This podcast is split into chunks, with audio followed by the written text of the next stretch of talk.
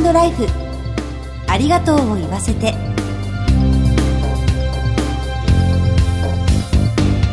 こんにちは。番組パーソナリティの久保井あさみです。陽気のいい春は新しいことを始めるにはぴったりの季節ですね。前回からリニューアルしましたこの番組。知っておきたいお葬式を中心とした就活に関わる情報をお届けするお葬式情報番組として生まれ変わっています。いつかは訪れるその日のために様々な分野から専門家にお越しいただいてお話を伺ってまいります。今回も引き続き専修大学人間科学部教授の島根克美さんに教えていただきます。早速この後ご登場いただきます。お楽しみに。ハートライフありがとうを言わせて。この番組は安心と信頼のお葬式全総連。全日本総裁業協同組合連合会の提供でお送りします。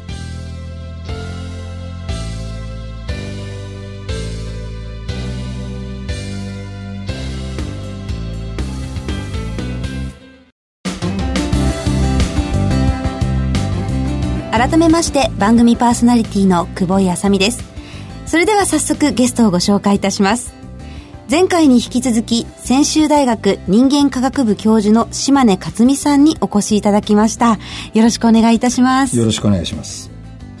葬儀を社会学の立場からご研究されている島根先生は経済産業省で安心と信頼のあるライフエンディングステージの創出に向けた方策を検討する研究会の委員長をお務めになったこともあります。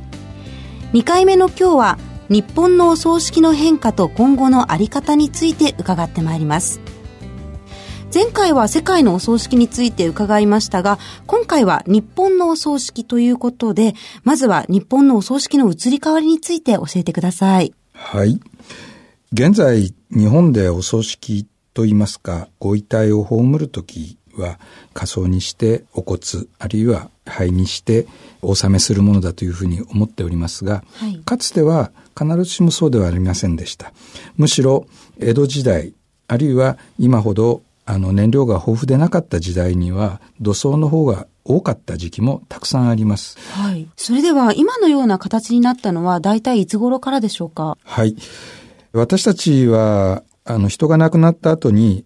石でできたお墓に納めるものだと。いうふうに、多くの人は思ってると思います。そうですね。こう先祖代々からの墓って言いますもんね、はいはいうん、ところがですね、その先祖代々からの墓というのは、そんなに古いものではないんですね。実は、とても大きな武家、あるいは大きな農家などは、先祖代々のお墓、あるいは、まあ、その家のお墓というのを持っていましたけども、江戸時代までは庶民にはそういう先祖代々のお墓もなければ、先祖代々継がなければいけない名字もなかったんですね。はい。庶民が名字を持つようになったのは明治からでして、はい、そしてそれぞれの名字を持った人たちがこの名前を大きな武士と同じように後世に伝えるために作ったのが家墓、家の墓と言いますけども、家墓といういわゆる先祖代々の墓のようなものが徐々に出てきたわけです。そうなんですね。現在では仮想率というのは大体どれぐらいなんですか？ほぼ100%、99.9%を超えてると思います。あそうなんですか。とはいうものの、太平洋戦争が終わった今から70年ぐらい前には、まだ仮想率は50%を割っていたんじゃないかと思います。そうすると、その頃のご遺体はどうなっていたのかというと、はい、村の人たちがみんなで担いで、そして村の外れにある墓地まで持って行って、若い人たちが掘った穴の中に収めていた。これがごくごく普通のお葬式の仕方だったというふうに思っています。あの、例えば私たちが、ま、映画だったり本だったり、身近なところでそういったお葬式の変化を感じることってできますか？例えば、1952年に黒澤明監督の生きるという映画がありました。はい、公務員の主人公が定年を間近にして自分の仕事は住民のために生きることだということに気がついて、一生懸命仕事をするのですが、実は彼は病気に侵されていて、その映画の最後の方の部分には、その主人公のお葬式の場面が出てきます。でもそこには、葬儀業者さんは全然出てこない。えー、出てくるのは家族と、そしてその彼を取り巻く同僚の人たち。そしてお葬式の飾りもとってもシンプルなもので、ご遺体の前にちょっとした棚を置いて、そこに香炉とか、はい、あるいは、えー、ご飯のようなお供え物が飾られているだけという、とてもシンプルなお葬式の仕方でした。手作りのお葬式ということですか？はい。日本でもちょっと前までは家族と親族、そして地域の人たちが作る手作りのお葬式の方がごくごく普通だったと思います。ところが30年ほど後に今度は伊丹十三という監督がお葬式というこれまた有名な映画を作りました。はい、そのお葬式のテーマというのは普段は親と離れている都会に住む夫婦が、え親が亡くなったので地元に帰ってどんな風にお葬式をしたらいいのか分からずに苦労をしながら、はい、自分たちなりの送り方をするという映画でした。そこに出てくる総裁業者さん、そしてちょうどバブル経済が崩壊する直前だったということもあって、なんかお葬式にはお金がかかるもんだというようなイメージが面白おかしく描かれていたように思います。つまりお葬式がどんどん派手になっていった時代に作られたのが、はい、伊丹十三監督のお葬式という映画だったと思います。うん、それから先24年経って今度は滝田洋次郎監督の送り人という、あれはとっても感動的な映画だったわけですけども、今度は総裁業者さんとそしてその総裁業者さんのお手伝いをする、まあ、納棺師と言われるお仕事なわけですね。はい、えー、その人が専門業者としてご家族のお手伝いをする。どうやったら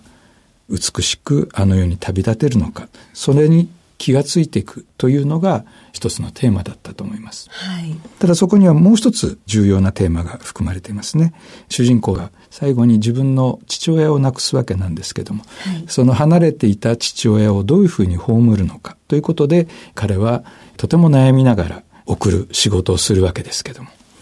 そこには伊丹十三監督の描いたような家族像というのはもうなくなっていってしまって、はい親と別れて住んでいてほとんど交流がない。だけども最後に送ってあげる。つまり家族というものがもう崩壊しかかっている。そういう時代の、えー、お葬式のあり方を描いた映画としても見ることができるわけです。あそうですね。それぞれ家族のあり方、はい、あるいは地域社会のあり方、そしてそこに関わる総裁業者さんのお葬式への関わり方、これが大きく変わっているっていうことが3つの映画から読み取ることができると思います。そうですね。今の3つの映画のお話を伺うと、時代が経つにつれてだんだんとこう専門業者と言われるような人たちが登場してきているように感じるんですが、今はどうなっているんですか？前回もお話ししましたように、いろんな国で、えー、お葬式を見させていただいています。そうしたところ、やはり社会が近代化するにつれて、お葬式を中心に行うものとして、えー、専門業者さんが現れて、そして専門的な、そして他の人にはできないようなサービスをご家族に提供しているというふうに思います。それというのも、もともと家族というのは様々な役割を持っていましたね。はい、例えば、近代以前、江戸時代の家族の中では、えー、仕事も家族の中で行う。子供の教育も家族の中で行う。そして誰かが病気に倒れたらその看病も家族の中で行う。あるいはお年寄りが出て動けなくなったらその最後の看取りも家族の中で行う、はい、というように全てが家族の中で行われていましたところが現代に近づくにつれて例えば教育は学校で行われる病人の治療は病院で行われるそのような専門の方に見ていただくというふうに、だんだん社会は変わってきていると思います。はい、そう考えると、お葬式もかつては家族の中で家族を取り巻く地域集団の中で行われてきたものなんですけども、そうした仕事も今は徐々に家族の外にサービスとして出ていくわけなんですけども、はい、現代社会ではお葬式という儀式を言ってみれば滞りなく済ませることのできる、そういう専門業者にどうしても頼らざるを得ないんだというふうに思います。私はこれを家族の中からいろんな仕事がアウトソーシング、つまり家の外に出ていく、そういう大きな流れの一つだと見ています。はい。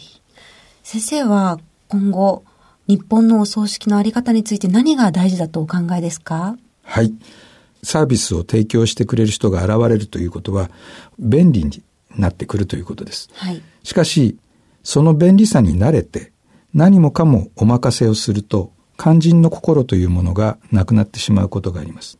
そもそも何のためにお葬式をするのかということを考えたときに、親しかった人、自分にとってのかけがえのない人、自分の心の一部でもあった人、そういう人たちが亡くなった時に、その人たちと徐々に距離を取っていってお別れをすること、そしてその人たちのことを忘れないこと、これがお葬式にとってとても重要なことだと思います。はい、やはり私たちは一緒に生きた人、自分の一部である人、そして自分を育ててくれた人、その人たちをお見送りをするのに、決して、えー、不愛想ではなく、やはり最後にさようならの一言を、あるいはありがとうございましたの一言をかけてあげるべきだと思いますし、そしてこの世の中から去っていく人たちもきっとどこかでお別れを言いたがっているのではないでしょうか。うん、そのお別れの機会を作るというのがお葬式だと思います。そうですね。どんなに便利になっても、そこに心がなければ何の意味もなくなってしまいますね。その通りだと思います。先生、2回にわたり貴重なお話をどうもありがとうございます。ゲストは専修大学人間科学部教授の島根克美さんでした。ありがとうございました。ありがとうございました。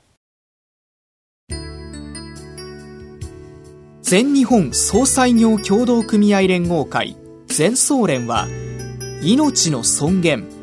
ご遺族の悲しみ一人一人に寄り添ったサービスを何よりも大切に考えご遺族の心を形にする地域密着の葬儀者が集まる全国ネットワークです。全総連加盟店ではお葬式の専門家である葬儀事前相談員総裁ディレクターが皆様からのご相談をお受けしております。お葬式のご依頼は安心と信頼の全総連加盟店まで。詳しくは全総連ホームページをご覧ください。すべては個人ご遺族のために。全総連。全総連。時代の移り変わりや社会の変化に伴ってお葬式も形を変えていくというお話でした。身近な人のお葬式のために何を準備すべきなのか、また誰に相談できるのか、そして自分がいなくなった後を一体誰に託すのか、そういったことを日頃から考えて家族と話し合っていくことがとても大切なのだと感じました。島根先生、ありがとうございました。次回は埼玉医科大学教授の大西秀樹さんにご登場いただく予定です。番組のサイトからはご感想などメールでお寄せいただけます。次回の放送は5月2日水曜夕方4時55分からです。どうぞお楽しみに。進行は番組パーソナリティの久保井あさみでした。ハートライフありがとうを言わせて。